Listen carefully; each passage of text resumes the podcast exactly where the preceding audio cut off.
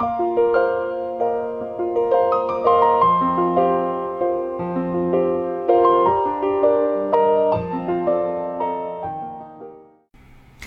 大家好，我是斜影 Melody。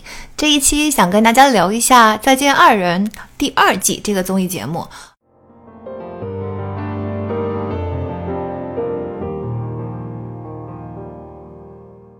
啊，我是挺喜欢这个节目的。去年那一季我还为他写过一篇文。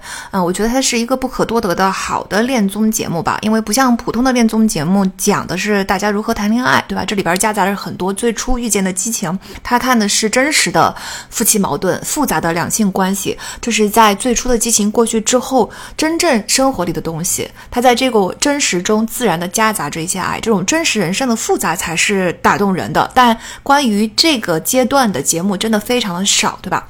上一季我就很喜欢，因为它每一期都揭开一点新的东西，好像是让人一点点看到华服上的破洞，破洞中留存还一些温暖，但是这个温暖背后呢又伴随着伤害，但是伤害背后呢又伴随着深深的牵绊，所以这种复杂无奈啊，希望升起之后又失望，又被下一个感动激励出新的希望。最终的答案是什么呢？我今天很坚定，但是明天我又犹豫了。在这种起起伏伏中，自己最终坚持要的是什么，可能才会越来越清晰。这整个过程就真的让它变成一个非常好的，而且很感人的一个节目。那，嗯，但今年的第二季跟去年第一季确实有一些区别哈。每一季都是三对人，啊，算这 号称老中青三对人，对吧？第一季其实我觉得它的特点是，啊，这三对人中的女性都已经想得非常的清楚，在整个过程中，虽然他们也在努力的想要挽回这段感情，但。其实他们自己真正想要的是什么，以及这段感情中出现的问题是什么，他们是比较清晰的。确实啊，他们也经历了很多，因为上一季的三对人像。朱亚琼跟老王，no no 王，对吧？他们已经在一起应该二十年了吧？然后张赫和郭柯宇已经结婚十年了啊，K K 和童晨杰也已经结婚八年了。我相信他们的这些问题是在整个相处这么多年里边不断反复的出现，所以当他们上节目的时候，他们的状态是已经对自己感情中出现的这些矛盾想的很多了，也可以说是在痛苦中获得的升华吧。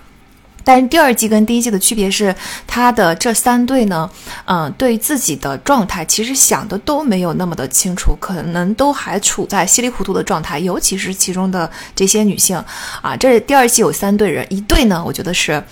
包在厚厚的壳里边，拒绝移动，就是艾薇和 Lisa 这一对，对，一个是香港的老牌演员，一个是选美比赛的冠军啊，相识三十一年，结婚十八年，虽然已经相处了这么久了，但是我觉得至少从艾薇身上，她是完全拒绝移动的这么一个状态，目前为止。另外一对呢，苏诗丁和呃那个卢哥是一个是歌手，一个是这个肢体表表演演员、舞蹈演员。嗯，这一对感觉就整个飘在空中，尤其是苏诗丁。只有最后一对张婉婷和宋宁峰，张婉婷是在接地气的全情投入啊。然而这个张婉婷投入的也非常的混乱，每天换一个打法，是吧？就是一个演员，一个经纪人。那当然，我觉得这个节目完全应该感谢张婉婷，因为另外两对其实是拒绝 review 的，暂时。他 review 的非常的慢，只有张 张婉婷制造了所有的热搜，是吧？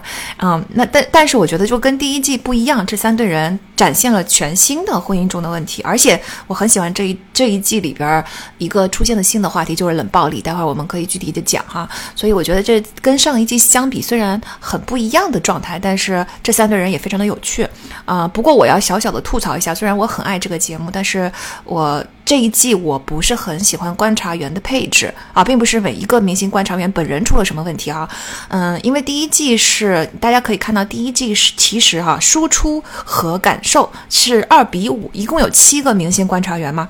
那其中输出派就是那个沈一菲老师和啊黄志忠，对吧？他们俩的点评，他们俩会经常出一些对于情感的点评和分析。但是剩下的其他五位嘉宾，尤其是李维嘉作为主持人，他其实是整个往情感触动的方面带的。所以在他的带动下呢，另外五位嘉，呃，另外四位嘉宾其实都在啊。讲出自己真实看完这个场景之后的下意识的反应啊，这个就好像嗯，屏幕里的观众跟屏幕外的观众大家一起在观察啊，这三对人的真人秀，嗯，大家的意见也都不一样，感受也可能都不一样，角度比较多。所以其实第一季的观察员是带动着讨论和很顺畅的一个感觉，但是我觉得第二季呢是李维嘉的主持人已经换成了伊丽静。那伊丽静其实她成为这个主持人之后，她其实整体的风格就是犀利的点评，对吧？那么本来我们的这个输出啊，加上上一季的两位输出型嘉宾，就已经变成了三比四。那由于伊丽静整体的风格又是往点评犀利上带的，所以其实这一季在感受型嘉宾里面。包括就像胡彦斌这种，他本来自己的观点就比较清晰的，那他的他就往输出方面更转了。所以其实这一季我觉得观点非常的强烈密集，而且一边倒，嗯，那个感受型的嘉宾的感受反而是很没有存在感的。这种设置会让观众没有参与的空间。就看完一段真人秀之后，虽然我肚子里边也有一肚一肚子的感受吧，但是看着这个明星观察员一边倒的往一集体的往一一个方向去了，其实是很不舒服的。我觉得这是我对这一季的小小的吐槽，但总体来说，它是一个很好看的、很很棒的节目。那在这个节目中最明星的一对夫妻，肯定就是张婉婷跟宋宁峰了。给这个没有看过这个节目的听众小小的科普一下哈，张婉婷为什么在节目播出一开始就霸占了热搜呢？是因为她上来就是一个爆炸型攻击型的选手，她就是一直不停的疯狂的攻击她的老公宋宁峰，但是她的攻击又非常的混乱啊，一会儿说宋宁峰，她自己说一句，宋宁峰怼一句，一会儿又说这个宋宁峰对自己冷暴力，然后呢，宋宁峰几次想要开始说话。但是张婉婷马上就打断他的话，甚至明晃晃的说：“我就是要剥夺你说的权利。”所以他一播出那个热搜就上了，说跟张婉婷这样的人在一起真的是非常的窒息哈！让网络上一边倒的对张婉婷展开了强烈的攻击。啊，我看完了之后，我觉得其实张婉婷这样做呢，她肯定不是一个性格。虽然她平时的性格可能就是比较暴的性格，她自己也说她自己的脾气不好哈。但是她是一个经纪人，而她带的艺人是梅婷，也不是一个轻量级的艺人了。如果她在工作中，她在平时生活中，她就是如此的话，她的事业肯定是做不起来的。他个人气可能就是这种输出的风格，但肯定不像节目这样是这么让人窒息的一种攻击。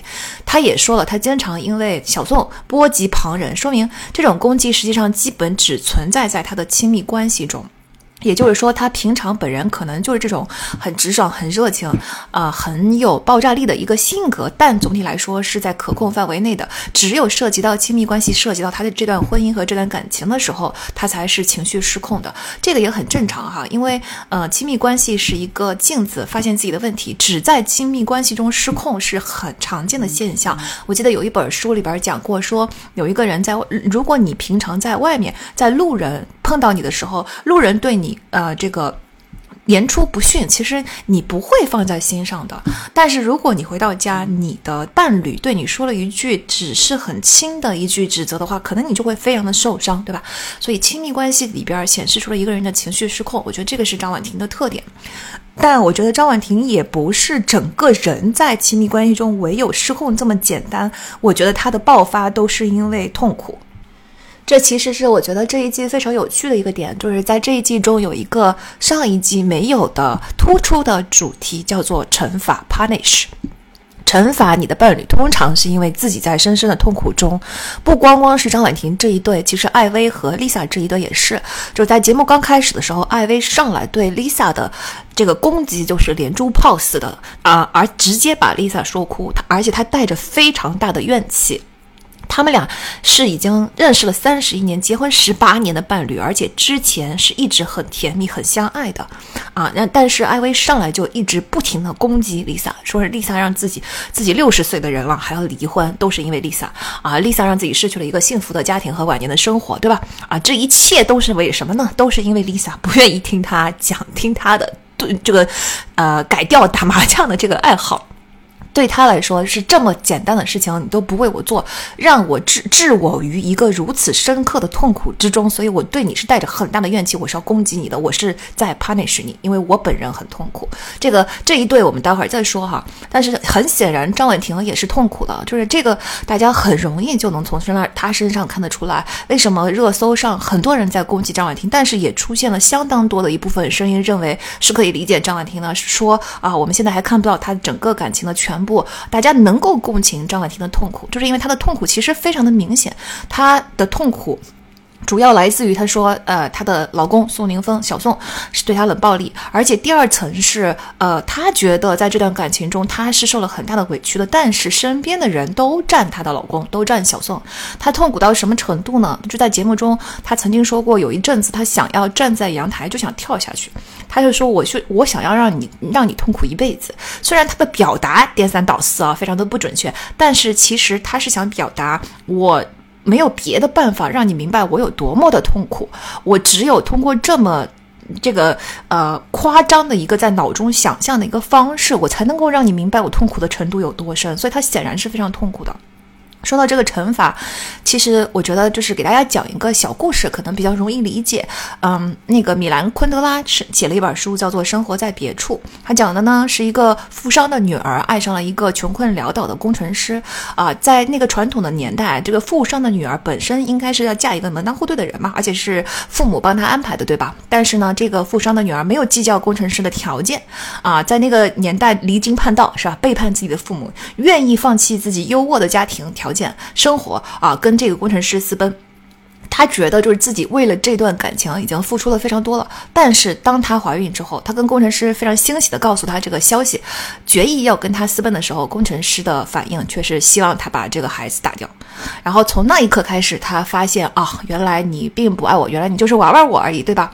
最终呢，当然就是这个富商父母出面逼这个工程师娶了自己的女儿，啊，但是就算他们结婚了，把孩子生下来了，可是在这个婚姻中，这个富商的女儿就觉得自己的投入。过大，他这个米兰昆德拉在这里有一段话，我觉得特别的有共鸣，就是他说啊，由于他觉得过去两个人在这个爱情的公共账户里边的投入，自己远远是要超过另一方的，所以现在她要从这个公共账户里边取出，所以她一直对丈夫是非常冷淡的。这个取出的概念，我觉得就是我们惩罚的这个呃类类似的概念吧。就是取出的时候，实际上是很痛苦的，因为它不是真的银行账户。你在感感情账户里面投资的时候，实际上投进去的都是打断骨头连着筋的自己身上的东西。所以当你取出的时候，你自己其实是非常痛苦的。那我不好过，你也别想好过，这就是惩罚基于的基础，对吧？因为你的好过是建立在我的牺牲的基础上的，而且你让我觉得我的牺牲毫无意义。你是建立在我被你欺骗、被你背叛、被你利用的这个基础上的。所以，其实，在取出的时候，一面打着打断骨头连着筋很痛苦，另外一面不断的在提醒自己，我的牺牲、我的付出都是没有意义的。你对我如此之差，对吧？所以其实这个过程中是很痛苦的。那我觉得就是那那到那为什么一定要在这个痛苦中纠纠结下去呢？你就不能啊彻底的离开吗？这个就是一个站着说话不腰疼的了。其实当你投入了一段感情的时候，它这个离开的成本可能也是很高的。嗯，首先人们都容易犯一个错误，叫做 sunk cost fallacy，就是沉没成本误区。而当你在一段事情中投入过大的时候，你往往不愿意就此放弃。对吧？这个放弃的这个，嗯，痛楚的真真真实感受其实是挺明显的。然后，但是，呃，在这个故事中，嗯，其实离开的成本也挺高啊。在那个传统的年代，你一个人怀着孩子。那，呃，对吧？两个人的孩子可怎么办呢？一个人，一个女人也没有工作，也没有办法抚养自己的孩子。然后你带着这个孩子，你自己也没有办法重新开始，等等，嗯，产生了的感情去割断它也非常的痛苦。所以我留下来我也很痛苦，呃，我离开我也成本很高，很痛苦。你让我陷入了这样两难的境地，又是一重新的痛苦，又是一重产生了一个极大的、巨大的怨气。嗯，会见斩情丝是需要极大的智慧和勇气的，所以其实离开说起来很简单，从理性上来说是一个方案，但实际上执行起来确实是非常难，以及呃中间夹杂着太多的复杂性和痛苦在里边。那这很常见的就是在这种情况下，呃，其中的人就会产生一种 wishful thinking，嗯，当然，建议本人其实。常常也犯同样的错误啊，就是明明已经觉得这段感情似乎有什么东西不对了，但是我还是有一个 wishful thinking，就是其实 wishful thinking 的意思就是完全不切实际，但是我朝这个方向想，我是有有很大的自我安慰的，对吧？因为嗯，在这两难的境地中，两个都是两败俱伤的境地中，有一个看起来似乎是可以解决问题的方案，叫做如果你改了，不就皆大欢喜了吗？啊，如果你能够，我过去你不爱我不计较，但是如果从现在开始你爱我，对吧？你改了，啊，你要是表现出歉意，你弥补了我的伤害，你让我感觉不那么痛苦，那不就皆大欢喜了吗？所有的事情都解决了，对吧？因为我毕竟还是爱你的，我希望能够被爱，只要你爱我，所有的一切都解决了，我就不会再痛苦。所以这个 wishful thinking 其实真的难蛮难避免的。人过于渴望一件事情的时候，就很容易罔顾现实。嗯，所以我们会看到，呃，你站在旁人的角度，理智的去。看一个一段感情，觉得这个人为什么还不离开啊？但是身在感深陷感情中的人，你让他去嗯断臂求生，往往是很难的。你让他去把 wishful thinking 彻底的、真正的抛弃，去看清楚现实，也是真的很难的。嗯，所以其实我觉得张婉婷也好，艾薇也也罢，都是在。极端的痛苦中，对自己的伴侣在进行一种 punish，一种惩罚。那我们来说一下张婉婷。张婉婷这是一个非常有趣的、很值得讨论的 case 哈。张婉婷这个东这个人呢，她在整个公共账户中的付出，显然肯定是远大于她的老公宋宁峰的。啊，我们在节目中，嗯，陆陆续续的可以看到，就是房子是她自己的。然后呢，呃，求婚的时候买了个婚戒，但是这个婚戒由于太贵了，就是宋宁峰有没有钱吗？然后张婉婷知道了之后，她这个婚戒是他自己十二个月分期还的，等于是这个求婚的婚戒都是张婉婷付钱买的。嗯，所以那个宋宁峰既没有钱，又没有房，又没有养家的条件。嗯，那个张婉婷为了就是跟宋宁峰在一起之后，成立了这个小家庭之后，她也放弃了之前 单身的快乐生活，对吧？然后节目中也，呃，演过说他把自己的衣帽间改成了这个孩子房间，一点一点这个衣帽间的，你会你会看到张婉婷那些时髦的衣服一件一件的不见了啊，这个整个就是自己个人的空间，一个一个一点一点的被孩子被家庭占据了。然后张婉婷在节目里边不停的反复的重复说，哎，我比你小十岁，你还离过婚，你就是个拖油瓶，还是我主动追的你。其实这一切都代表。张婉婷在不断的强调说：“我真的很迁就你，我为你付出是很多的。”她还在反复强调另外一件事情，就是我还给你生了个孩子。当然，听众听起来就很不舒服嘛，因为你孩子肯定是你自己也想要的，是吧？这个生不生孩子，这个掌控权还是在你自己手上的。但我觉得张婉婷真正想说的是，这个孩子对小宋来说是意义非常重大的。嗯，我去随手搜了一下宋宁峰，我发现宋宁峰在上一段婚姻，宋宁峰是离过婚的，他的前妻是齐溪。他的前女友是周迅，他的上一段婚姻里边的婚婚礼誓词，其实宋宁峰都是提到了孩子的。他感激齐溪说啊，我谢谢你给我做丈夫的机会。下一句就是未来我还会成为一个父亲。他说我一定，我决定就是这个保护你们哈，左手牵着你，右手牵着孩子。你看，就是其实孩子在他对他来说一定是非常重要的。而且，嗯，宋宁峰已经四十多岁了。所以，其实他想要成立，他刚刚离婚，对吧？他想要成立一个完美的家庭，想要有一个自己的孩子，想要做爸爸，这些都是对他来说非常非常重要的东西。所以，我觉得张婉婷想要强调的也是，虽然孩子是我们俩共同同意要生的，但是确实我给了你你非常非常渴望想要的东西啊！如果不是我在这个时间的出现，你不一定能够实现你的这个愿望的。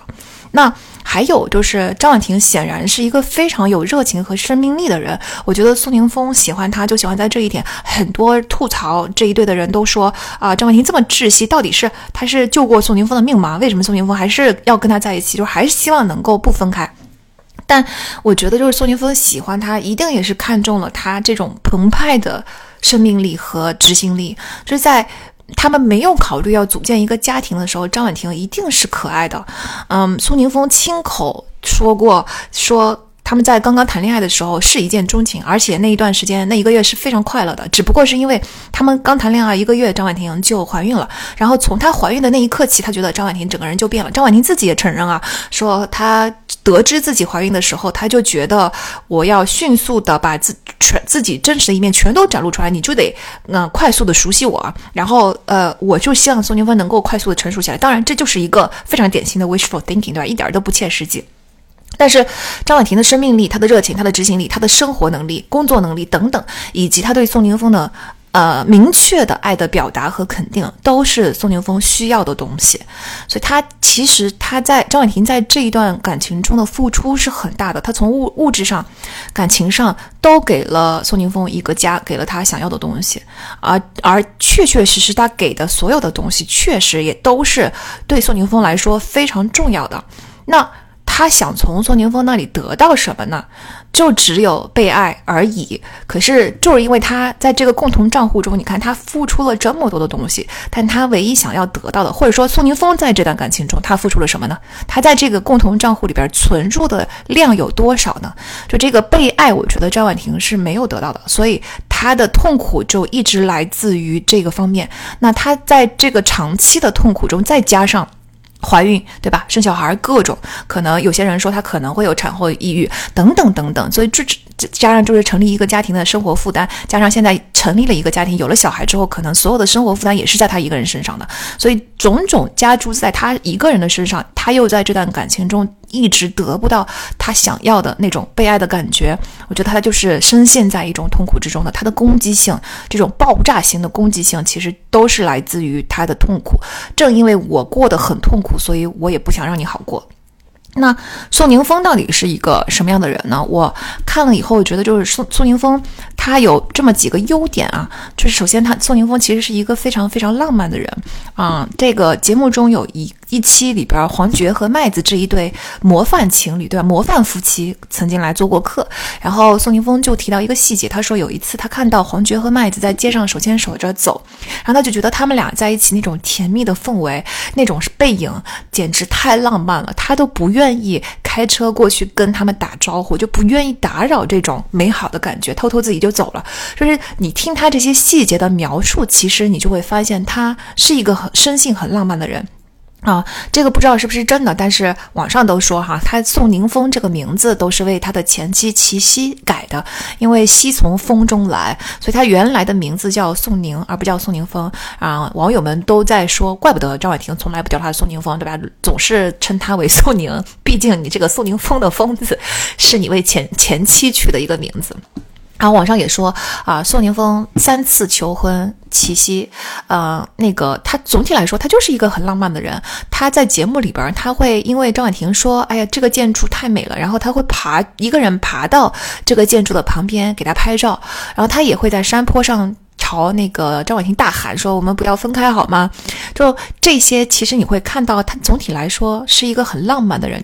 就是毕竟宋宁峰出了名的对吧，文艺男啊，啊，但。他还有一个特点，其实，嗯，他是一个我觉得啊还蛮正直的人，或者说用一个英文词来说，就是他从他至少是比较 decent 的。什么叫比较 decent 呢？就是他绝对不是一个渣男。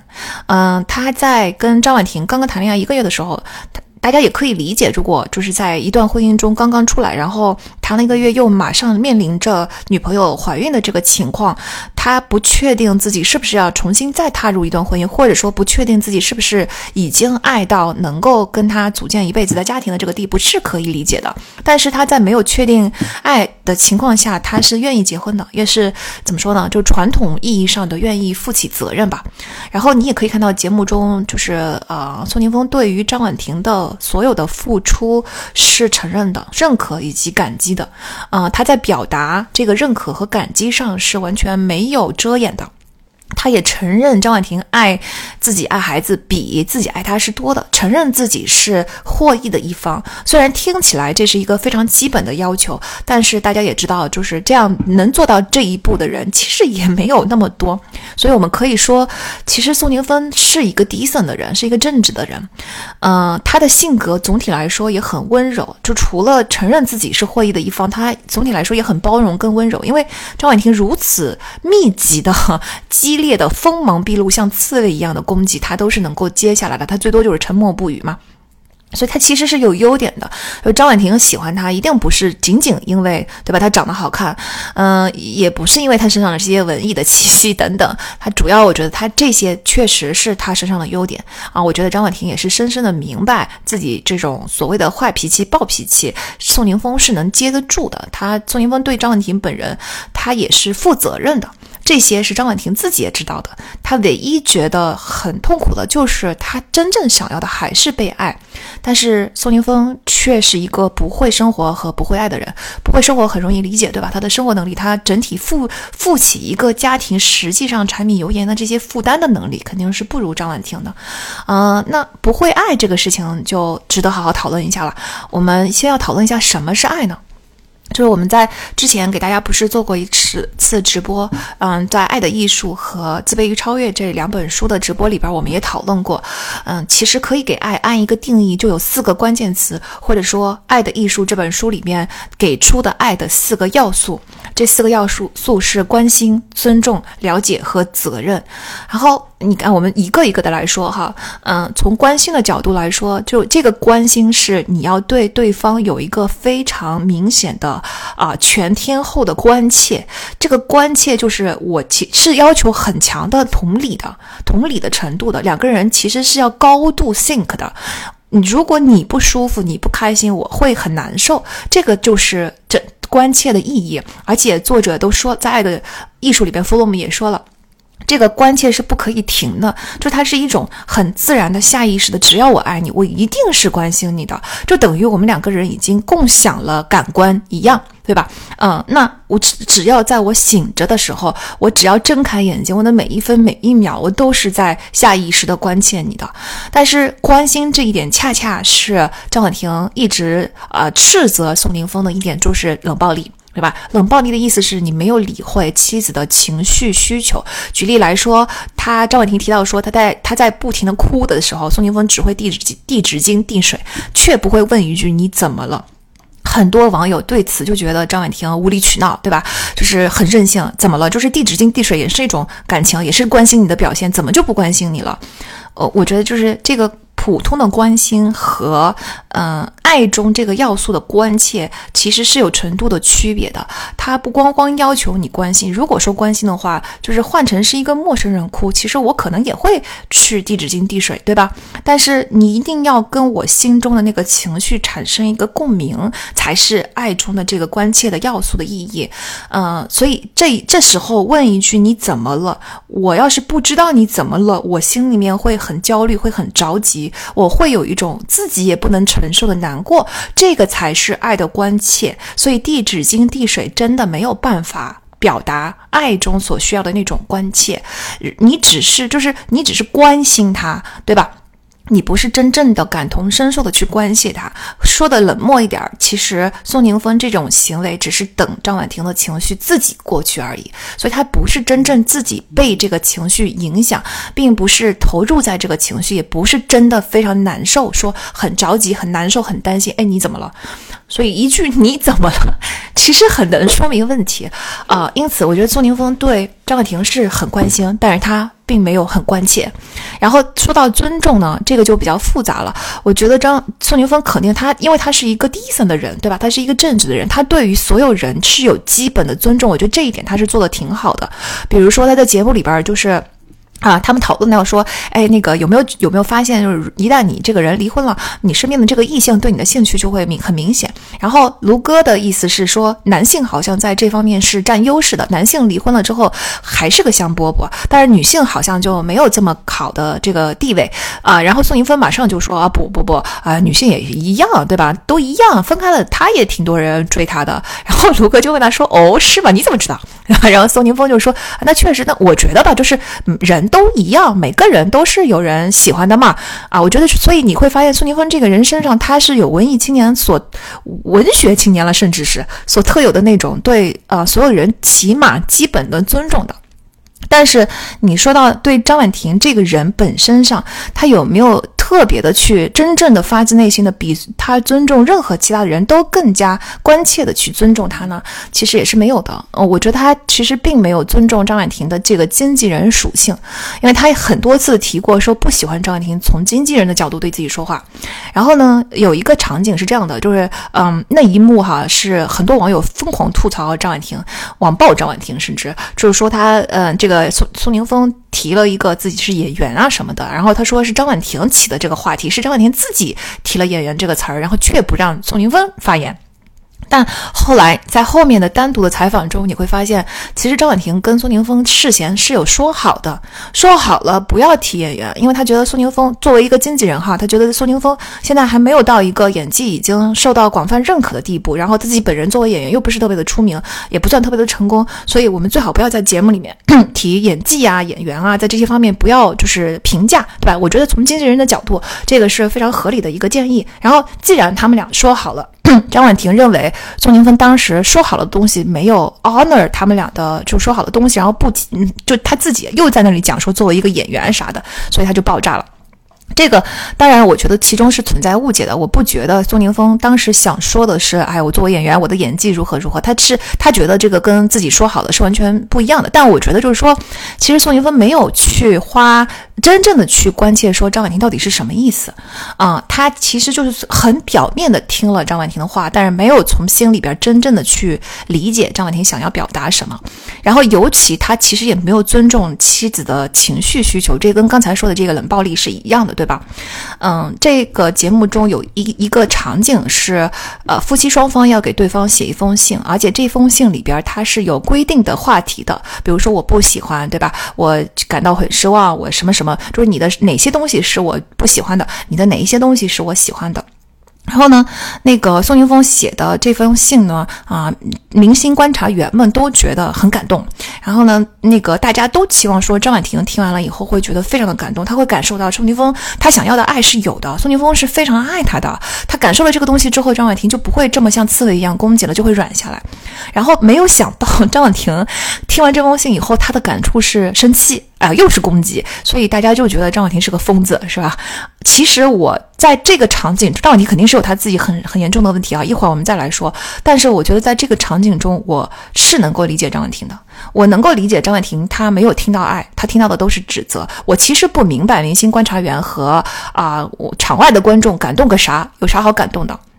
因为宋云峰在这封信中非常写的非常明确，他说：“哎，我不喜欢我和你交流的时候，你突然用经纪人的角度纠正我，我很生气你打尊打击我自尊心的话语，故意激怒我，我很失望你总是觉得我的看法很肤浅啊。这些其实他说的都当然是没有错，of course，我觉得他这个是非常 OK 的，嗯，因为张婉婷的攻击确实很很毒辣，嗯，但是这个东西他就是你在那但在这封信中。”这说这些东西并没有表达爱意呀，对吧？他并他也并没有真正的去理解张婉婷的攻击行为背后是什么东西。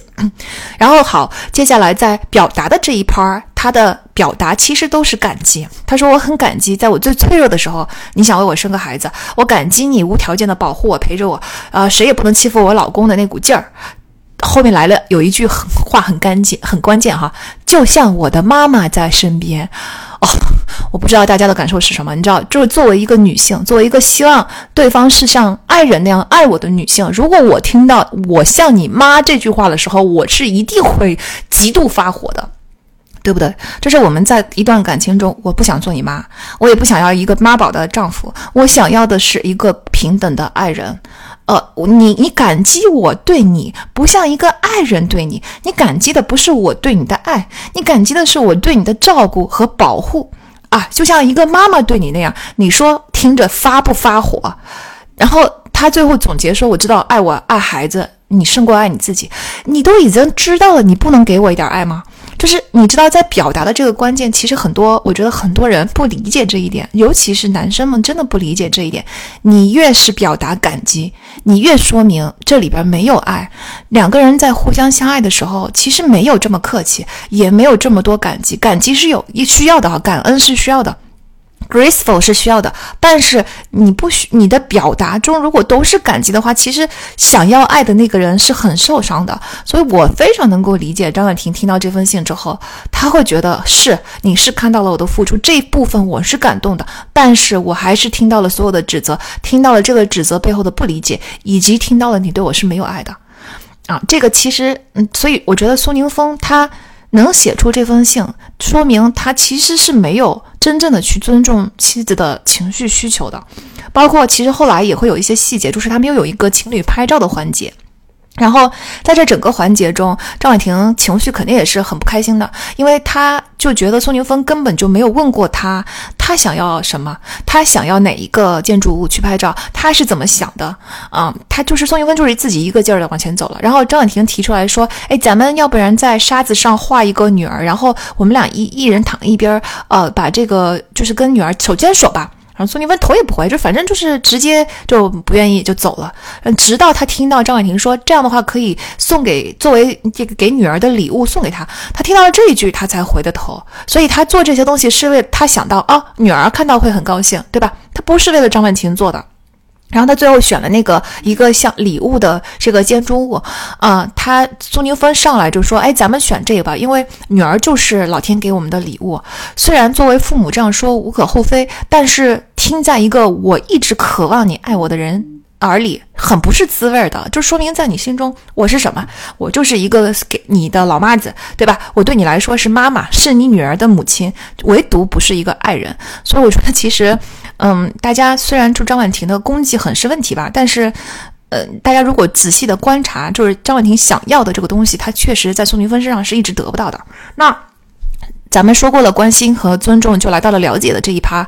他宋宁峰是不是了解张婉婷呢？我觉得一半儿一半儿。就是我有一些地方我反而是感动的，并不是像大家那样，很多人那样说宋宁峰他在山坡上喊话，他帮张婉婷照顾这个照顾那个，或者说他写了那封信而感动，我都不感动。我觉得我是能够理解，我是能够 get 张婉婷的。但是呢。我在一些很小的细节上，我是有点小感动的。就是宋宁峰其实非常了解他张婉婷身上的能力和生命力的那一半儿，就是他他他他会在大家聚会的时候，比如说张婉婷会啊，他张婉婷是一个非常 social 非常外向的人嘛，他有时候会去就是引起一些话题，然后那个宋宁峰就会很自然的总结说，你看就是。小张就是会搞话题，对吧？就是会带气氛，啊，他其实非常认可张婉婷的能力，他认可张婉婷在对组建一个家庭的能力，在这个聚会的场合去带气氛、去感染大家的能力，他也非常的了解张婉婷对自己付出的程度，就这些，我觉得他是了解张婉婷的，他了解她身上那种爆发的生命力的那个部分，那个一半，我觉得是让人感动的。我相信张婉婷也是能够感受到的。然后，但是呢，他不了解的是妻子对爱的需求，也不了解妻子所承担的生活压力。不是他看不到压力哈，就是前面不是说过了吗？宋宁峰对于张婉婷付出的这么多，他是完全 get 以及认可以及感激的。他是不了解在这种压力下妻子的心理负担，尤其像张婉婷这种外强中干型的心理负担，就是他张婉婷内心的那个哭泣的软弱的小孩，宋宁峰是不了解的。他只看。到了他外面强大的那个妈妈，这个我觉得是他在了解中只做到了一半，另一半是没有做到的。那然后我觉得在这四个要素中中最重要的就是最后这个要素就是责任。这个责任不是我们之前说的宋宁峰是一个低层的人，他负起了我要为你负责的这个责任感。这个责任专门指的就是在爱中承担起爱的责任。那爱。有一个非常非常重要的定义，就是它一定是一种主动的行为，是主动采取行动的行为才是爱。嗯，在书中都已经定义过了，爱是一种创造力。为什么我们需要爱？就是因为唯有爱是能够创造的。当你失去了创造力的时候，你就整个人会变得非常的无聊和萎靡，和失去生存的意义。唯有在爱中。萌迸发了创造力，你不是一个被动的被爱的对象，你自己心中就能够生出爱，这个时候你才是能够迸发新的热情、生命的意义的。所以，他从创造力的角度去理解，大家就能够理解为什么爱一定是一个主动的行为。如果我让你做什么，你就做什么，听起来好像是很乖，对吧？很很好。但是这是创造嘛？这肯定不是创造力。如果我一个师傅，我让学徒做什么，他就做什么，最后做出了一个非常精美的精美的作品，那这个作品的创造力仍然是我的，不是我的学徒的。他只是一个执行的人，对吗？所以这就是很多人在爱中的误解，总觉得说，哎呀，他对你已经够好的了，为什么你还是这么不满足？不满足就来自于你这个够好是不是主动做的？但凡你不够主动，其实就感受不到爱。但凡感受不到爱，你为我做再多，其实我内心还是不满足，那个空洞，那个黑洞是填不了的。所以，其实你们会发现，就是在爱中负起爱的责任，嗯，最基本的一个是你要去主动采取爱的行动。这个爱的行动里边，很主要的一个 part 就是爱的表达，就是这个行动不是给你递水，不是给你递纸巾，不是嗯在那里忍受你的脾气，岂不是，是爱的表达，是你要去创造。就是你看哈，嗯，我们这么说吧，什么叫做主动的爱的行为？前面主动已经解释过了，那后边我们是不是一定要定义一下爱的行为？什么是爱的行为？你去递纸巾，你去递递递水，你去关心他，所有的一切都是关心的行为，但是他能创造爱吗？我会因为一个人哈，你想象一下，换个身份，我会因为一个陌生人对我展示了一个温暖的关怀，然后我就爱上他吗？他我是很感激他的，我会带我会对他产生好感，产生好奇，产生连结，但是我不会因此爱上他，对吧？所以爱的行为是一定是能够 create 爱的那个行为，其中最能够最简单的能够创造出爱的行为就是表达，就是爱的表达。那比如说，你看啊，宋宁峰的，我看我去微博上搜了一下，我发现宋宁峰的微博头像，他就是一个拿着相机的。然后你随便一搜，你就会发现他之前的微博肯定是发过给齐溪拍的美照的。他有没有给张婉婷拍过呢？他的微博里边有没有像以前那段婚姻一样，出给张婉婷剖对张婉婷的各种美照呢？顺便说一下，就是在呃模范夫妻黄觉和麦子来的时候，你去看一下黄觉的微博，你就会发现他肯定里边是有各种充满爱意的麦子的形象的。就麦子在他的镜头里边一定是美的，对吧？张婉婷也在小红书吐槽过，说哎呀，就是你看他给宋宁峰拍的各种好看，宋宁峰给自己拍的就各种不好看，是吧？张婉婷真的不好看吗？他就很多人就把。把张婉婷跟那个周迅和呃齐溪比啊，他觉得就是跟周迅肯定比不上了。跟齐溪比，人家齐溪也是文艺范儿的女神，张婉婷算什么？其实我不觉得耶，我觉得张婉婷是美的，就是她其实很有自己的美感。她是没有那种文艺范儿，但她绝对是美的，对？而且你能够找到她，完全能够找到她美的角度。她作为一个经纪人，她都不是艺人，是吧？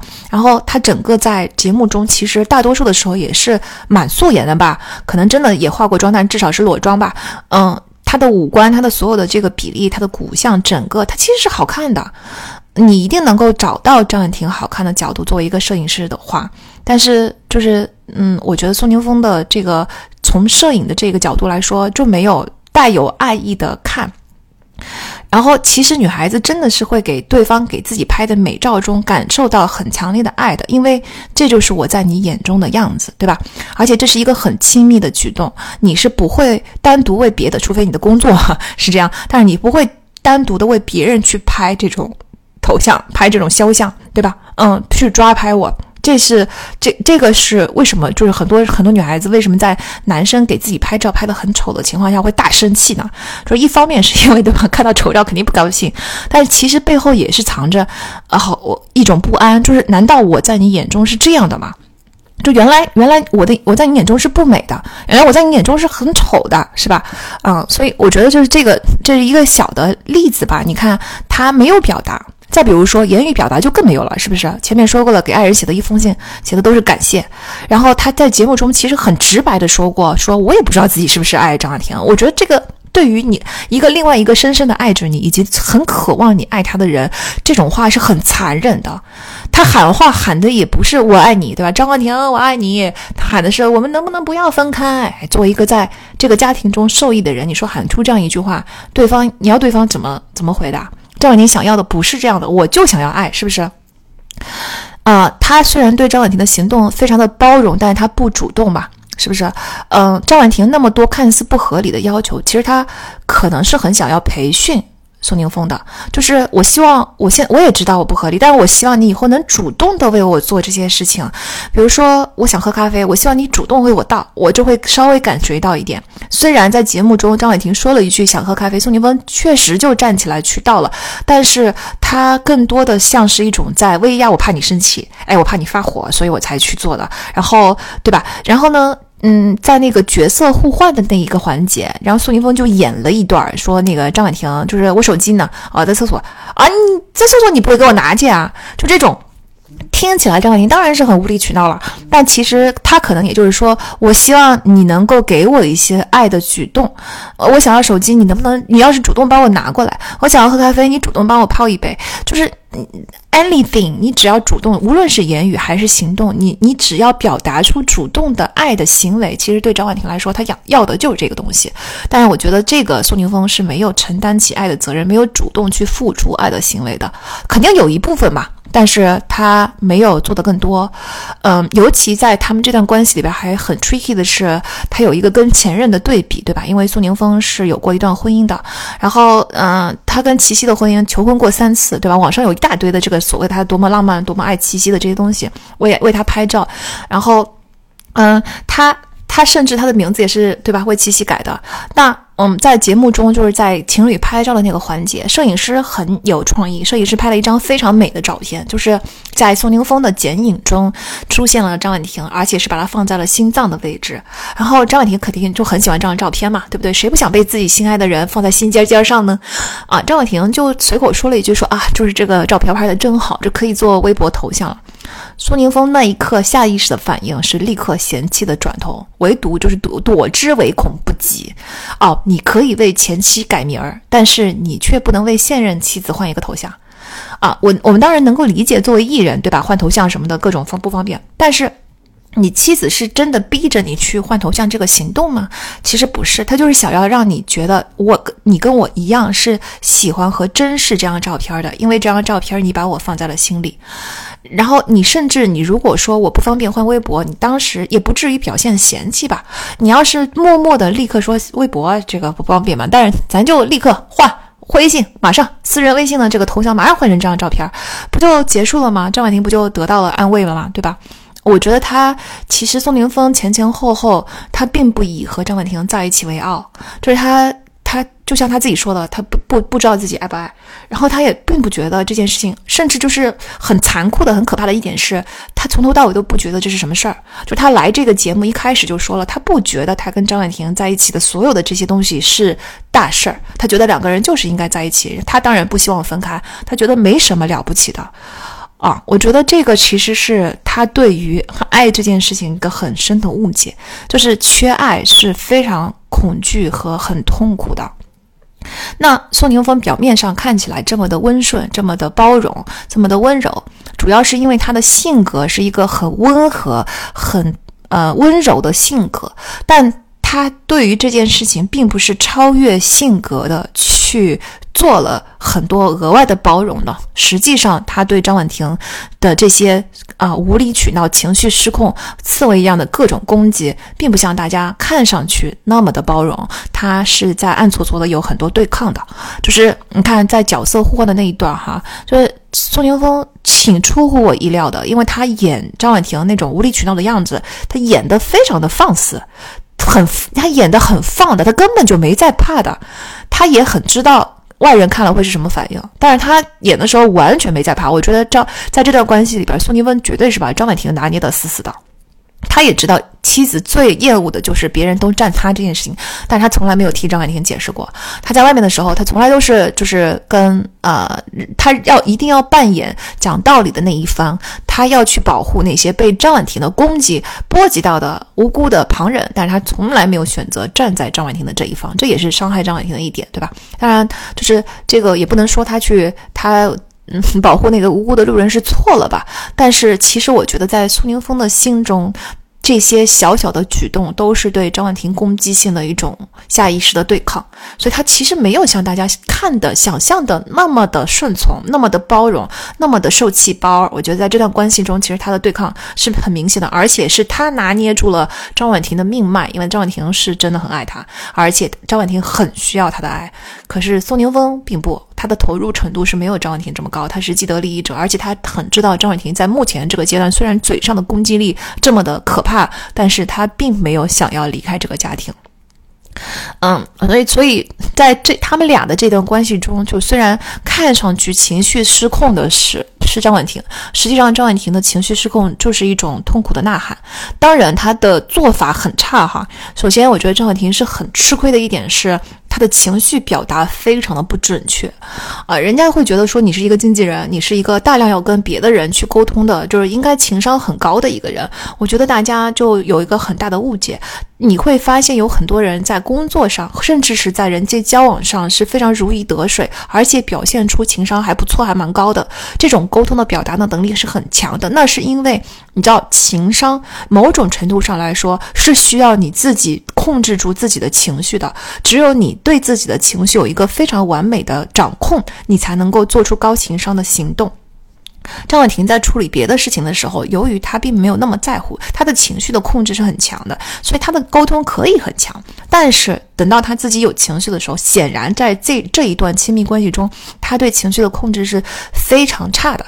他整个人已经处在一种情绪失控的状态，极度的痛苦中，所以他的情绪表达是非常不准确的。再加上我猜测张婉婷的原生家庭，整个成长的过程中，她都是一个外强中干型的，就是我希望能够。很强，对吧？我自己能照顾自己，我自己能够把所有的事情做得很好，在表达自己是一个软弱的人，承认自己不行上，他是没有经验的，因此进一步的加剧了他的这个情绪表达是非常不准确的。所以你看啊，他对宋宁峰一直不停的指责的就是三有有三句话吧。第一句话就是宋宁峰冷暴力，对吧？第二句话就是身边的人为什么都站小宋，我就要揭开他的真面目，让你们看看这件事这件事情不是你们想象的那样。第三句话更容易引起误解，他说我就是必须舒服，我就是要在这段感情中必须舒服，对吧？就是让人家觉得你怎么这么自私，这么自我，世界不是围着你转的，公主，你你醒过来看一看吧，对不对？啊，他其实都是一种。情绪表达的极度不准确，因为你们会看到张婉婷的实际行动，并不像她表达的这么的无理任性。甚至另外两位女嘉宾也会跟她说：“虽然你的攻击力很容易伤到人，但是啊，你本人大家都知道，你本人是一个很好很好的人，对吧？”另外两位女嘉宾都这么亲口的说过，甚至他们还会羡慕说，希望能够有张婉婷这种表达自己想要什么的勇气。好，我们再来说一下她对冷暴力的表达是多么的不准确。刚才咱们已经把冷。暴力这件事情，这次苏宁峰在感情中的冷已经说得很明白了，但是张婉婷就没有办法说清楚苏宁峰的冷漠的表现，他只会举例子说：“哎呀，我我就是要哄一下，这个时候你就是不会哄我，是吧？”然后外人看到的就是你对宋宁峰疯狂的攻击，你不让他说话。但是外人听不懂你说的冷暴力是怎么回事儿，他们会觉得说：“哎呀，在你情绪不好的时候，在你发脾气、你已经无理取闹的情况下，他就是嘴笨，哄不来，人家就是一个很清冷的人。但是他已经给你递纸巾、递水，已经足够关心你了，你还要他怎么样？这就叫冷暴力啊！所以是你看他，他讲不清楚这个冷暴力。嗯，其实冷冷暴力这个东西啊，我们来说一说冷暴力吧。”冷暴力为什么这么伤人呢？什么是冷暴力？有一个，我觉得有一个英文的词更容易理解，叫做 silence treatment。就是冷暴力其实是把沉默当成一种武器，它不是一个性格，它不是你性格的冷和热，它是一种惩罚，它是成为这种惩罚成为 pattern 之后，它就是一种 abuse。所以冷暴力跟家暴的伤害，就有很多心理学的研究里边说了，它跟家暴所达到的那个伤害程度其实是一样的，啊，在。你经历了什么？这本书，这本书我非常推荐啊！我们之前也做过直播，这本书里边也说过，就是两个小孩，这个这个跟呃冷暴力不但出现在亲密关系中，也出现在亲子关系中嘛。那他就说，如果说是一个家暴的小孩，就是这个小孩小时候曾经遭遇过 physically 的家暴，那长大之后他还是有很多的心理咨询的方法能够去治愈他的伤口。However，但是如果你看到一个小孩小时候遭遇的这个暴力，并不是 phys physically 的家暴，而是冷漠。如果这个小孩小时候是被冷暴力长大的，那么事后要去更正他，要去修正他，要去给他弥补，让他的心灵健康就非常非常的困难。就这个人遭受这个小孩遭受伤害的程度，远远大过于家暴的那个小孩。可见冷暴力是一个非常非常可怕的东西。就是我觉得这里大家一定要搞明白，冷暴力的定义，它不是一个性格，不是说我不会说好话，我不会甜言蜜语，哎，我不会就是我觉得甜言蜜语是一种这个花花花花肠子，我不愿意去做那件事情，这些都是借口。一个人的性格可以冷，可以热；一个人可以嘴笨，可以嘴甜。但是只要你愿意主动的去表达爱的行动，你一定能够找到一个方式去表达爱的行动。啊，爱这个东西是不会让人误解的，很难让人误解。所以就是你当你你把这个冷这个东西当成借口，然后当成性格，嗯，实则其实是把冷这个东西当成武器，去让对方痛苦的时候，它就是冷暴力。换换过一面来说，如果你真的不知道这个时候你应该怎么做，以及你想要冷静、想要自己的空间，你不应该采取一种 silence treatment，对吧？你不不能沉默，你还是要说出口。你可以说：“我现在想要自己一个人静一静。”啊，我不是想要让你不舒服，但是我也不知道现在怎么办，我现在也很乱，而且你可以。举出一个就是比较具体的时间段，你能不能让我静两个小时？两个小时之后，我们摊开来谈一谈这件事情，对吧？双方一一起去沟通这个 boundary 这个边界。我们并不是说两个人不能有边界，而是你们要共同去探讨这个边界。不要用我不会处理，我性格就是这样。我觉得甜言蜜语是借口，对吧？都是花花肠子，只是行动就行了。行动在哪儿啊？这些都是借口，啊，那为什么冷暴力的伤害这么伤人呢？因为其实刚才说过了嘛，冷暴力就是一种 abuse，但而且冷暴力的这个 abuse 是会引发深层的生存恐惧的，就是你想想看，我爱的人。但我不存在，就是冷暴力给人的感觉是 I don't exist in the world，对吧？它是一种巨大的伤害，你会在这种关系中感到我一下子就缺归属感、缺自尊、缺对生活的控制，甚至我自己生存的意义我都找不到了。就是在这段感情中，你会感觉到深深的被拒绝、被背叛、被抛弃。大家想象一下，当你被拒绝的时候，是不是很痛苦？但是被拒绝是那一刹那的痛苦，或者说持续的时间是一一段时间。你被背叛的时候是一种巨大的痛苦，但是至少就是这一一一一刀伤口很深，可是在后面就是慢慢这个伤口治愈的过程了，对吧？被抛弃都是这样的，但是冷暴力期间的每一分每一秒都是在持续给你甩刀子，所以它其实真的是一个非常恐惧、非常痛苦的事情。当在这个世界上，我爱的人，我认为应最应该看到我存在的意义的人，拒绝了我，抛弃了我，背叛了我，对吧？然后他 act like 我不存在的时候，像像是我是一个隐形人的时候，那种伤害是非常非常巨大的。所以其实冷暴力真的是一个很大的艺术，很很可怕。那宋宁峰到底是不是冷暴力？我们冷暴力的。嗯，判断标准就在于你是不是，啊，把它当武器来惩罚对方，你是不是对于对方在这个冷漠的过程中的痛苦视而不见、无动于衷？我觉得这就是一个判断。表面上看起来宋宁峰不是，那是因为张婉婷的解释，张婉婷的表达实在是太差劲了，啊，他看起来只是比较清冷、比较比较冷漠、比较冷感的一个人，但实际上我觉我觉得这个，因为更更深层的、更具体的东西我们也看不见，是吧？但我觉得他其实宋宁峰是有一种对抗的，他把这种沉默当成一种惩罚的武器，只是他藏的比较深，只是他的性格比较温柔，他做不到非常的冷酷的那种那种地步。但实际上，他的沉默不语就是一种武器，一种惩罚的武器，就是一种冷暴力，是一种他不见得说是我故意要去惩罚张婉婷，但是它是一种我对你不满的抗议啊。当你把沉默当成一种抗议的武器的时候，它仍然还是一种冷暴力。然后再比如说，张婉婷说身边的人都站小宋，对吧？他的这个攻击就是非常让人窒息。我觉得张婉婷之所以啊连珠炮一样的攻击，然后打断宋宁峰无数次。其实很大一个原因，就是因为他已经受够了身边的人都要站小宋，他受够了宋宁峰每次张口一说话，大家就会开始同情宋宁峰，觉得都是张婉婷的错，所以他急着想要把表达权掌握在自己手里，希望对方你先不要做判断，你先去听我把整个事件说完。当然，他的表达很糟糕嘛，对吧？他的攻击也很毒辣，也很恶毒，啊，但是他的用意，我觉得是这个用意的。你看这里边，他对卢哥的攻击就是一个很典型的例子。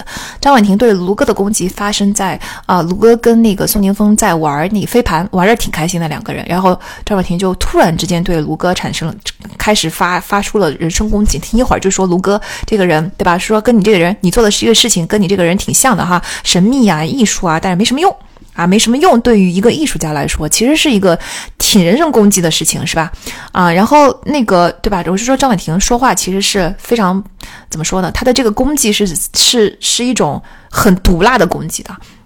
但是，啊，他其实你会你仔细观察一下，你会发现他对卢哥的攻击的点在于，我认为你并不真正想要听我说什么，就是。他对卢哥的攻击，实际上点在于，我觉得你已经做出判断了，你实际上已经站在宋宁峰的一方了，你根本就没有听我说，你就想表达了，我不想让你表达，因为我已经受够了啊！我觉得这才是他这这一番攻击的表，这个背后的东西，大家。很多人都说，就是张婉婷看不得宋宁峰开心，就我就你就不能开心，你就不能过得好，因为他跟卢哥一玩玩的开心，他就看不过去。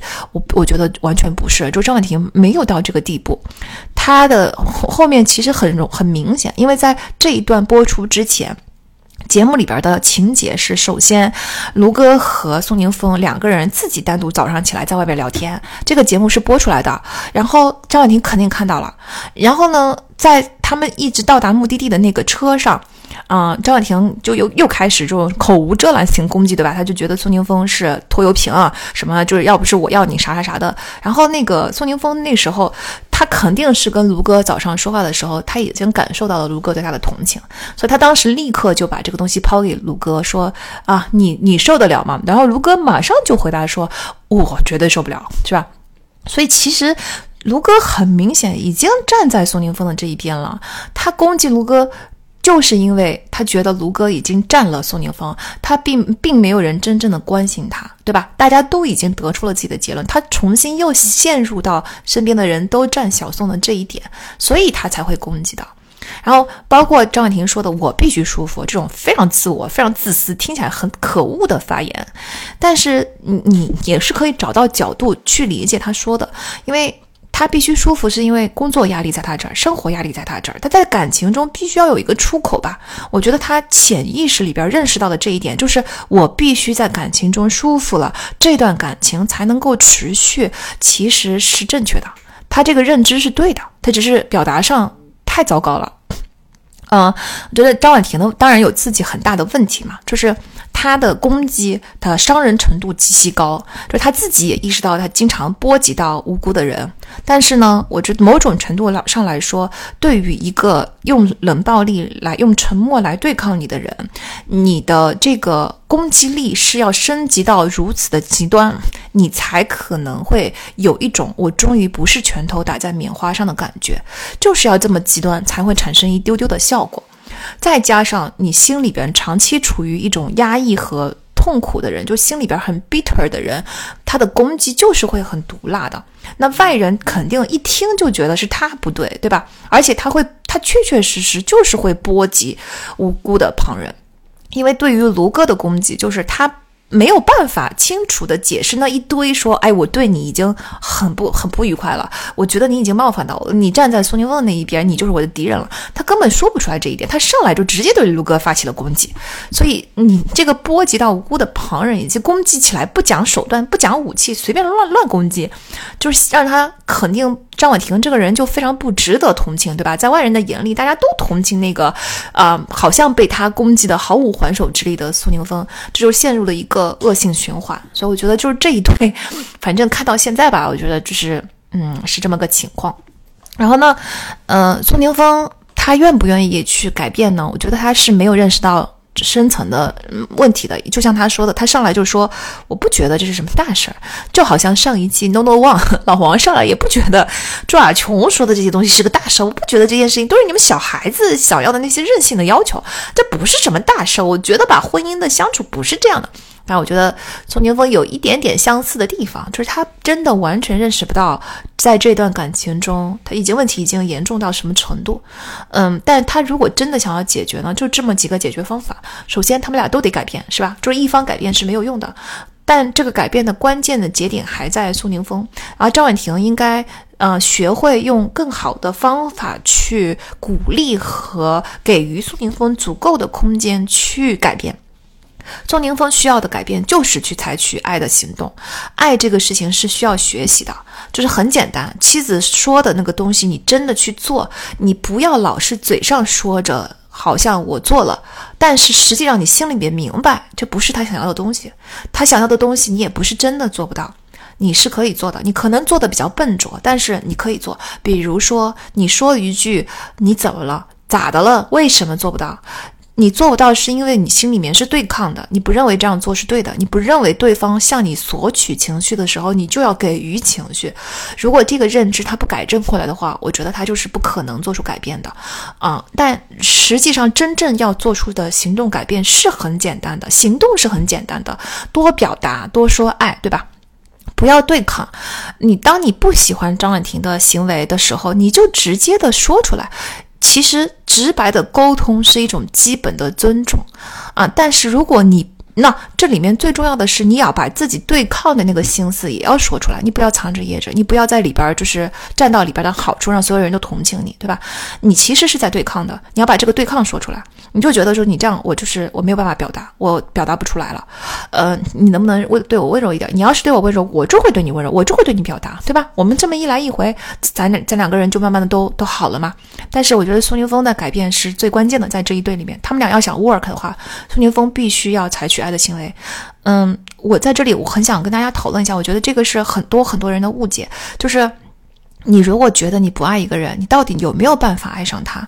我觉得，嗯，在可以选择的阶段，你是可以选择不去爱的。我觉得，就是如果说这个时候你在谈恋爱，我觉得我不爱这个人，我为什么一定要强迫我自己去爱上这个人呢？那完全可以就分手啊。但是你如果从行动上，或者说你从真正的 final decision 上，最终决定上，你其实已经决定了要跟这个人生活生活一辈子，那么就说明你就在此刻你就要做出对爱的 commitment，意思就是说，从你决定要跟他生活的这一刻开始，你就必须要努力去爱。至少你要做出尝试，而且这个尝试必须是一个非常大的全身心的投入。也许你尝试了之后还是失败，但是我觉得在现在，宋宁芬连尝试都是没有尝试的。很多人对于爱的误解是，他等着爱降临在自己的身上，就是要那种啊，像嗯梦幻一样的泡沫。感受到心跳，感受到看着对方，心里就咕嘟咕嘟咕嘟的往外冒爱意。感受到这一点的时候，我才愿意去爱，我才就是甚至都不是愿意去爱，而是爱自然而然就降临在我的身上。我一定要身上有这个荷尔蒙，有这个物理性的反应，我做这些接下来爱的举动就轻而易举，对吧？这是一种偷懒的行为。实际上，有时候去爱是很困难的。你要采取爱的行为，就是在自己说不出口的时候。克服自己的心理对抗，说出口。你要，你就是要在你没有感受到那种物理性的荷尔蒙，没有这个荷尔蒙助你一臂之力的时候，你仍然要去表达爱，对吧？就好像就是我们换一个例子哈，两个人情侣吵架的时候，在吵架的当下，互相都是受到伤害的。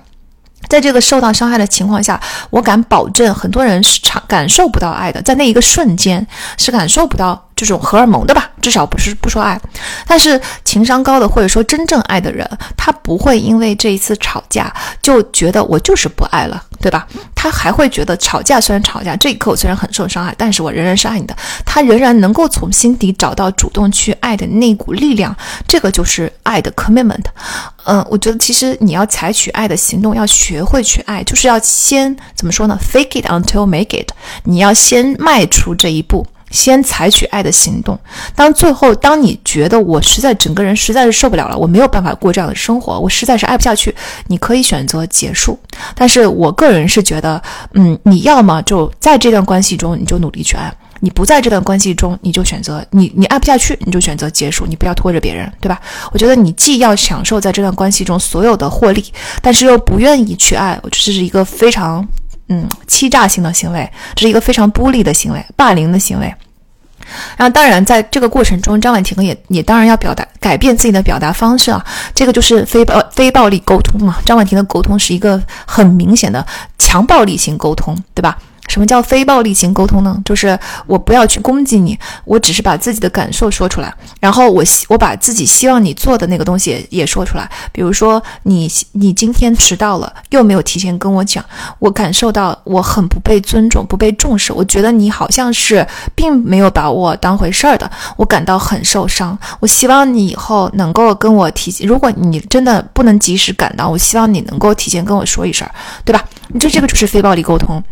虽然这本书哈《非暴力沟通》这本书非常的分迷，然后很多人都很喜欢，但是我看完了之后，我觉得虽然听起来很容易，可是它有一个很大的、很致命的 bug，就是非暴力沟通必须是双方配合的。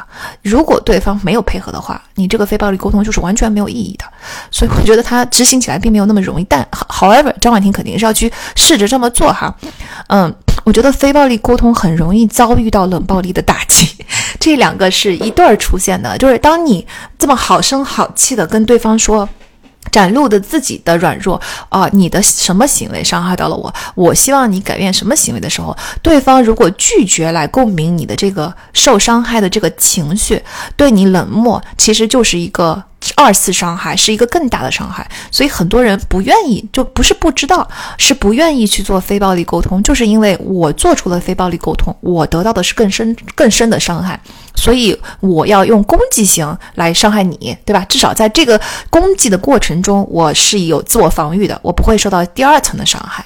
嗯，所以我觉得就是张婉婷要改非暴力沟通，一定是要宋宁峰配合的。当他频频采取非暴力沟通之后，宋宁峰能够随着他的非暴力沟通做出改变，让他两个人能够互相得到想要的东西。我觉得这个才是他们俩真正能够有转机的。最起码，嗯，张婉婷这样沟通之后，起码不会被他人误解。她起码可以解决一个问题，就是他可能解决不了宋宁峰的冷暴力或者说不爱的问题，但他起码可以解决身边的人都占小宋的问题。他起码可以得到大家的呃这个理解。就是大家会真正的明白，原来发生的事情是这样的啊。那身边的人的所有的舆论转向之后，苏宁峰才会感受到足够的要他改变的压力，他才会真正认识到，哦，原来是我做的不对。现在他处在同情的中心，所有的人都站在他的那一边，都觉得张伟婷是个疯子，苏宁峰做的一点错都没有，他做的挺好的，挺包容的，挺好的，还要怎么地，对吧？甚至他做的不好的地方，就是他冷漠和不爱的地方。大家对他都采取了极度宽容、原谅、包容的态度，都觉得张婉婷应该忍着。他已经对你很好，还得还要咋地？这么一个大帅哥，你还想咋地？啊，我觉得这是非常非常不正确的一个态度哈。嗯，这个他人必须要看到，爱这件事情中不被爱就是非常痛苦的，而宋宁峰不给予爱这个这个这个行为是不可以容忍的。咱也不批判个人哈，就是至少在一段感情中，这个行为是不能被这么被轻易的包容和原谅的。这个时候，对方就是没有给予爱的那一方，才会真正意识到这是一个问题，才会有动力去改变。否则的话，他真的是没有动力去改变的。你想一想，他已经得到了他想要的所有的一切：一个温暖的家，一个操持的妻子，一个像妈妈一样照顾自己、保护自己的人，对吧？啊，他想他他那个缺乏生命力的整个性格中的那一股呃燃烧。烧的生命力，对吧？然后所有的一切，他都得到了一个家庭，他想要的一切，他有什么动力去改变啊？他除了只要他觉得张婉婷不会走，然后只要他的性格又能够容忍张婉婷这种密集的攻击，他只要能够消消弭掉这一切，他的代价就是这么多。但他，但是他得到了他想要的，得到的一切。请问他有什么动力去改变？他没有，是吧？而且身边的所有的人都支持他，甚至如果他们有一天要是分手了。同情宋宁峰的人会比同情张婉婷的人多得多得多，所以我觉得宋宁宋宁峰是占尽了便宜的，在这个地方他就是没有办法改变。张婉婷想要给他足够的压力让他改变的话，唯一采取的方法就是他的表达必须要精准，必须要非暴力，必须要让别人真正的理解他在什么情况中，至少这一点我觉得他是能实现的。当然，我强烈建议 张婉婷和宋宁峰一起去看一下 心理医生，看一下啊这个 marriage counseling，对吧？couple counseling。然后至少在这个过程中，他们彼此能够更加理解对方要的是什么，以及就是嗯，尤其是帮助宋宁峰理解爱是怎么一回事，以及帮助张婉婷那个去解决自己内心缺乏安全感、缺爱的那种恐惧的问题，导致他能够帮助他整个人变得更加平和。当他自己的内心被填的时候，他变着变得平和之后，他的表达就会相对来说越来越准确。那这个心理咨询的 session 也会教会他如何更准确的表达自己的情绪，因为准确表达情绪的前提是你必须要学着跟自己的情绪和平共处。啊，这个我觉得是心理咨询的 session，或者说看大量的心理学书籍能够帮助到张婉婷的一点。嗯，我觉得如果当然了，这是这个里面其实要改变的话，张婉婷的改变可能会比宋宋宁峰的改变更容易。呃，因为张婉婷是一个有巨大的 motivation，她的有巨大的动力想要改变的人，而宋宁峰并没有。所以如果说在这一对，我我其实也不是特别的看好。但是如果说宋宁峰长期不改变的话，嗯，他们俩剩下的一个 solution 就是。他他们必须要停止从张婉婷必须要停止从这个共同账户中取出，因为取出是很痛苦的。他只能接受沉没成本，然后 move on。可能现在要接受这个沉没成本的代价过大，因为孩子还很小，然后他刚刚才陷入婚姻，他就觉得这就是这一切，我这么努力付出了这么多才搭建起来这个家庭，现在就让我拱手放弃，他可能做不到。但是如果宋宁峰不改，张婉婷可能就是十年后的朱亚琼。就是他跟在在宋宁峰的这个关系里边，他不断不断的感受到失望，感受到他想要的那个爱是无法达成的。慢慢慢慢，如果他有一天能够治愈自己的心理的黑洞，然后他能够找到爱自己的力量，他变得越来越平和。在这个过程中，他会逐渐的感受到，我在这段婚姻中得不到我想要的那个爱的感觉，我 might as well 放手吧。然后当他放手，大家经常说。现在你你这个张婉婷放手就离婚了以后，宋宁峰还是一个香饽饽，对吧？然后张婉婷是，嗯，那个更不获益的一方，就带着一个孩子的离离异女性，在这个社会上确实处于劣势。但其我觉得实际上并不是这样子的。其实我觉得宋宁峰内心深处是明白，他有很很恐惧想要失去的东西，会怕害怕失去的东西，就是好不容易得到的这个家，他好不容易得到了他想要的一切。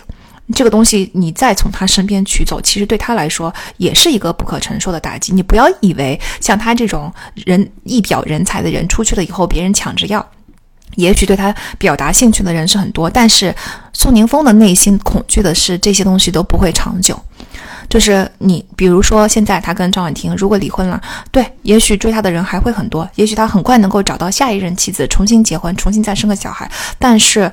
但凡只要对方想要的是爱，宋宁峰的这个问题不解决，他们的新的婚姻仍然不会长久，永远都会 end up 在这种状态下。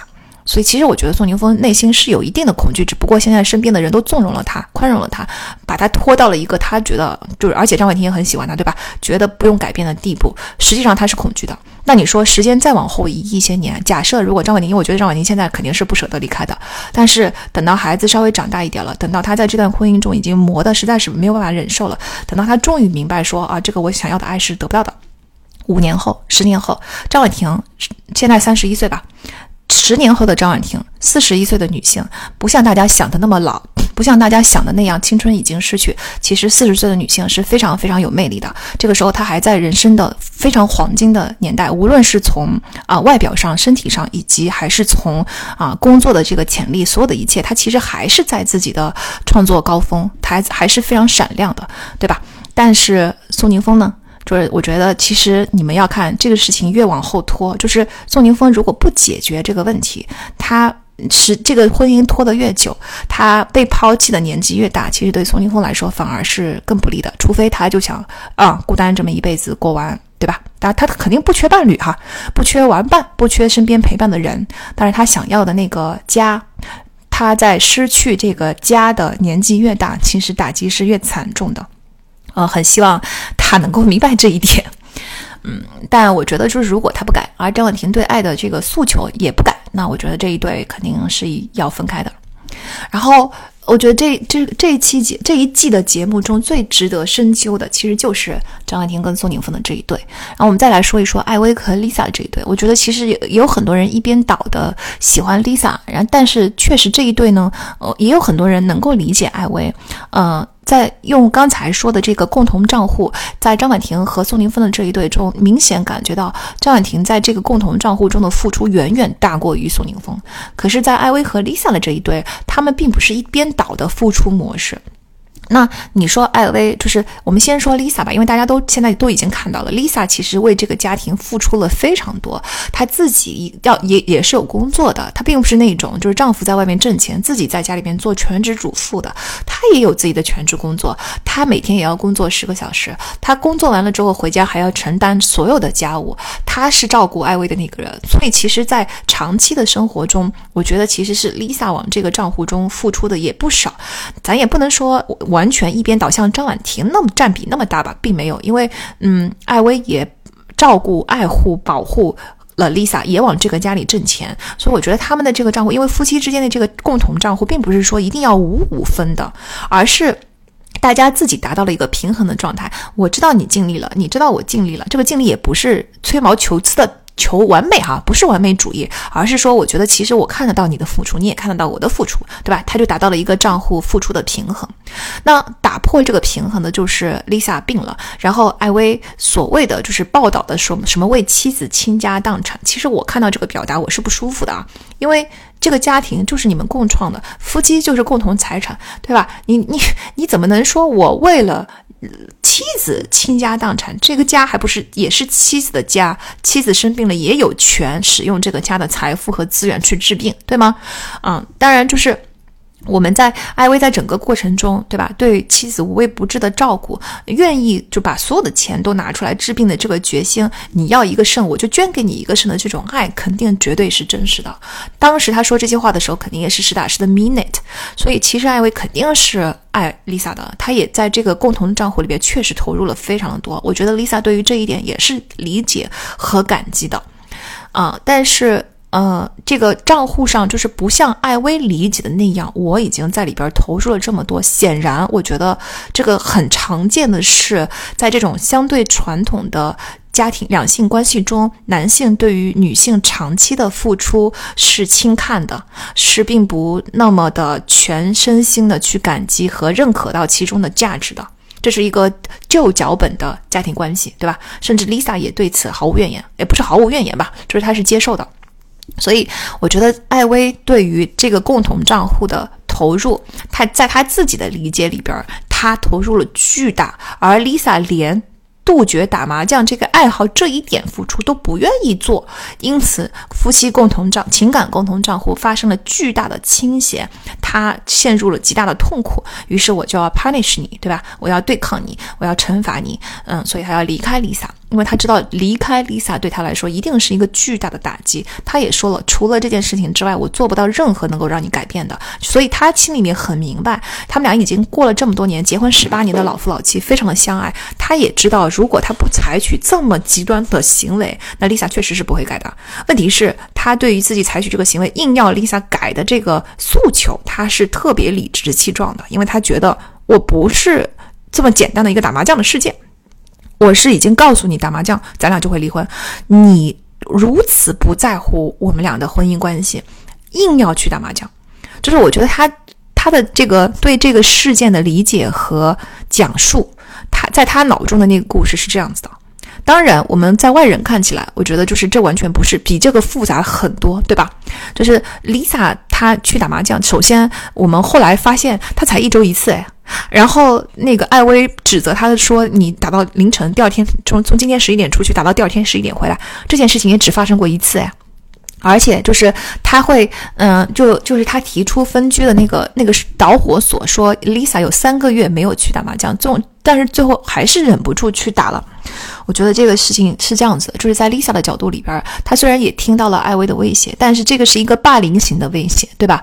她其实内心深处是不想认可的，可是我又不敢对抗你。就在旧脚本的女性中，我都是顺从你的，但是我其实内心深处觉得你这样要求我非常的没有道理啊，我是对抗的。然后呢，我也觉得你最终做不出这种极端的事件。我觉得我在这个婚姻中，我还是一个独立的人，我有权去坚持一个我的爱好，而且我也不觉得我这个爱好有过分到这个程度。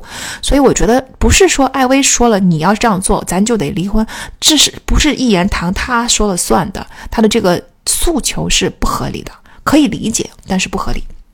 对吧？当然，我觉得就是大病这件事情是非常复杂的。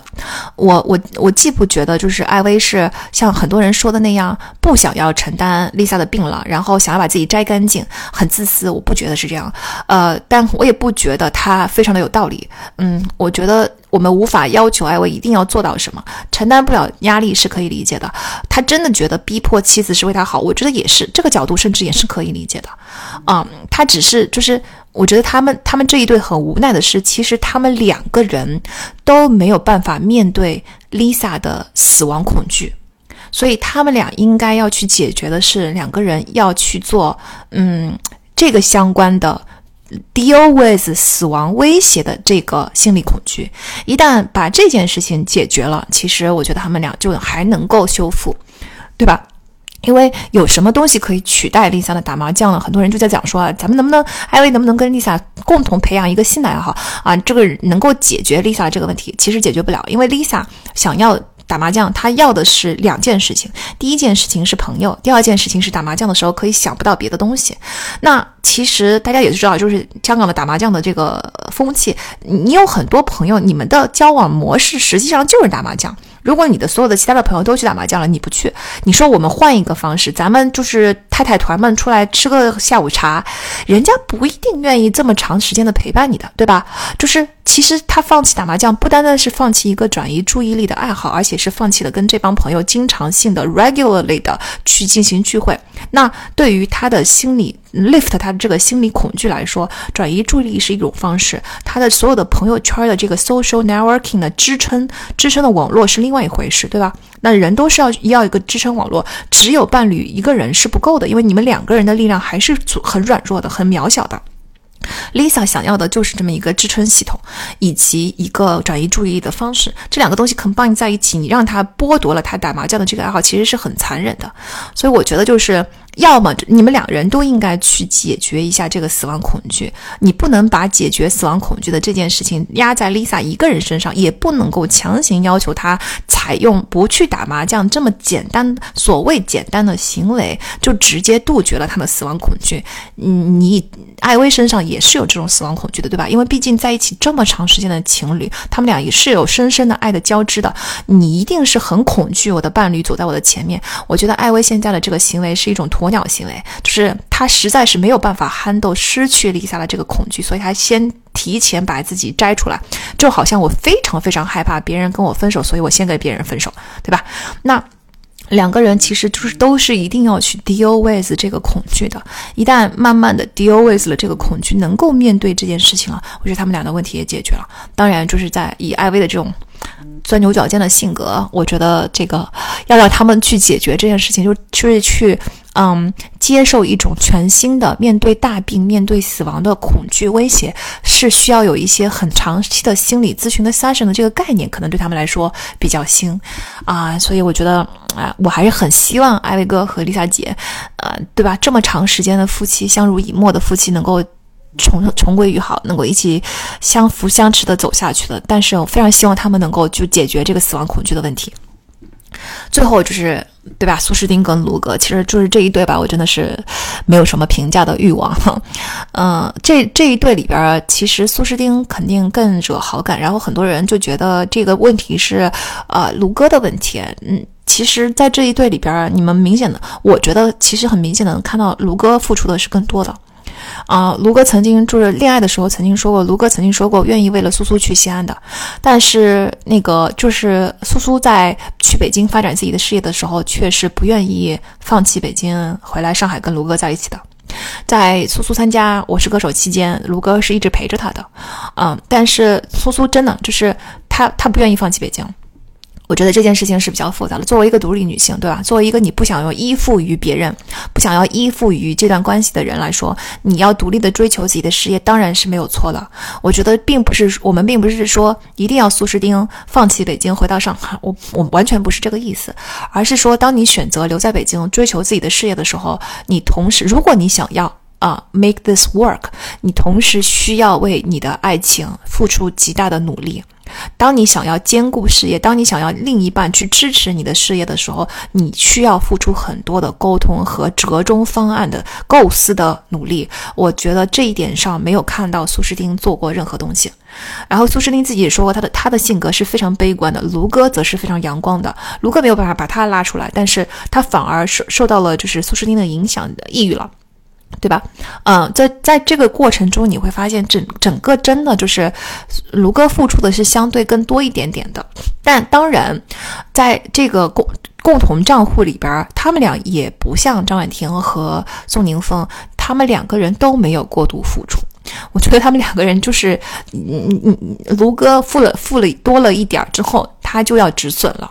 他已经意识到这不是我想要的感情，就是我在付出了这么多了之后，当然没有很过分哈。我付出了这一点之后，我没有看到你你所匹配的你付出的东西，而他其实也没有因此怪罪苏诗丁，至少现在没有了。当初我们不知道哈，但是他其实你你能够感受得出来，卢哥的整个表达他是理解的。他是觉得苏苏没有因为感情而放弃自己的事业，你要去追求你的歌手的生涯，你现在这么成功，完全是 OK 的。我觉得其实卢哥完全没有怪苏诗丁的一点，我觉得他想要让苏诗丁明白的一点是，我不怪你，However，你必须要认识到，你选择了事业，并没有选择我们，对吧？嗯，当然你也不是说你要为了我回上海。我觉得这个，如果鲁哥这么说的话就过分了。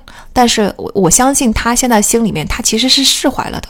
他就觉得我理解你的选择，我理解你在北京有很多事情要忙，我理解你的性格，我了解你，所以我也知道你这种闷闷葫芦的性格、悲观的性格，你不会主动争取。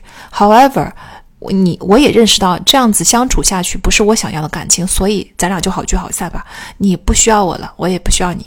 啊，所以我觉得就是卢哥想要苏苏就认识的就是这一点，他对这段感情是没有执念的，他也不怪他，他甚至还感怀两个人在一起美好的曾经恋爱的过往，对吧？但是我觉得苏苏没有认识到这一点，就是苏苏还是希望卢哥爱他的，但是他内心深处又觉得啊。